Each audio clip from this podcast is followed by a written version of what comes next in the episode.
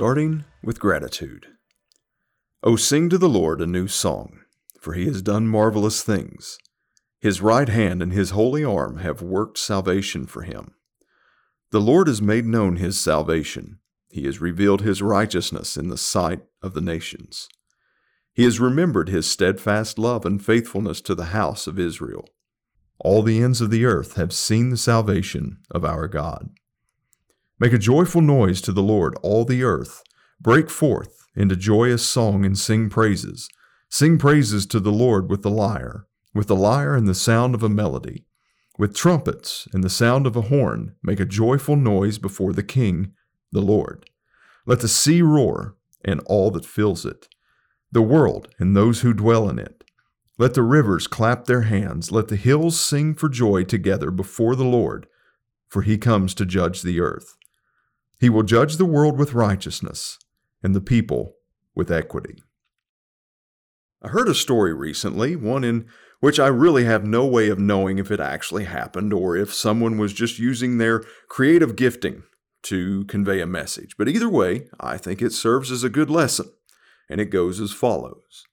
A 93 year old man was recently released from an extended hospital stay, one in which he was fortunate enough to be making a full recovery and upon receiving the bill for his part of the treatment, he noticed that there was a $5,000 charge for a ventilator. In a conversation with one of his friends, the man was reflecting on the charge. It's not the fact that I don't have the money to pay for it, because I do. It's the fact that they are charging me to give me breath to breathe. And God has been doing that my whole life, and He has never charged me a dime. It just goes to show that we take so many things for granted. I don't believe that anyone would have to strain their eyes too much to see that we suffer from a lack of gratitude, or AKA entitlement. And I believe that it's an epidemic plaguing mankind, one in which seems to be spreading further as the earth continues to spin. While I believe that we all know the why behind this problem, it still causes me to scratch my head at times. If we stop to consider the result of being on either side, the giving or the receiving side of gratitude, it never ceases to be a pleasant experience. I remember when my daughter was younger. She would be so excited to be able to present either my wife or I a gift. And no matter what the size or cost, if it were a weed that she had pulled from the lawn or a valuable special occasion gift, she loved doing this. And I think part of the reason she loved this type of thing is the fact that we were always so grateful to be receiving her gift.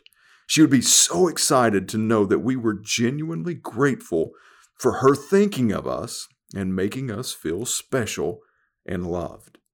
And if we reverse the roles with her at that same age, one of my greatest sources of pride as a father of a pig-tailed, blonde-headed little bouncing girl was the fact that she was always genuinely grateful when someone did something for her or gifted her with something.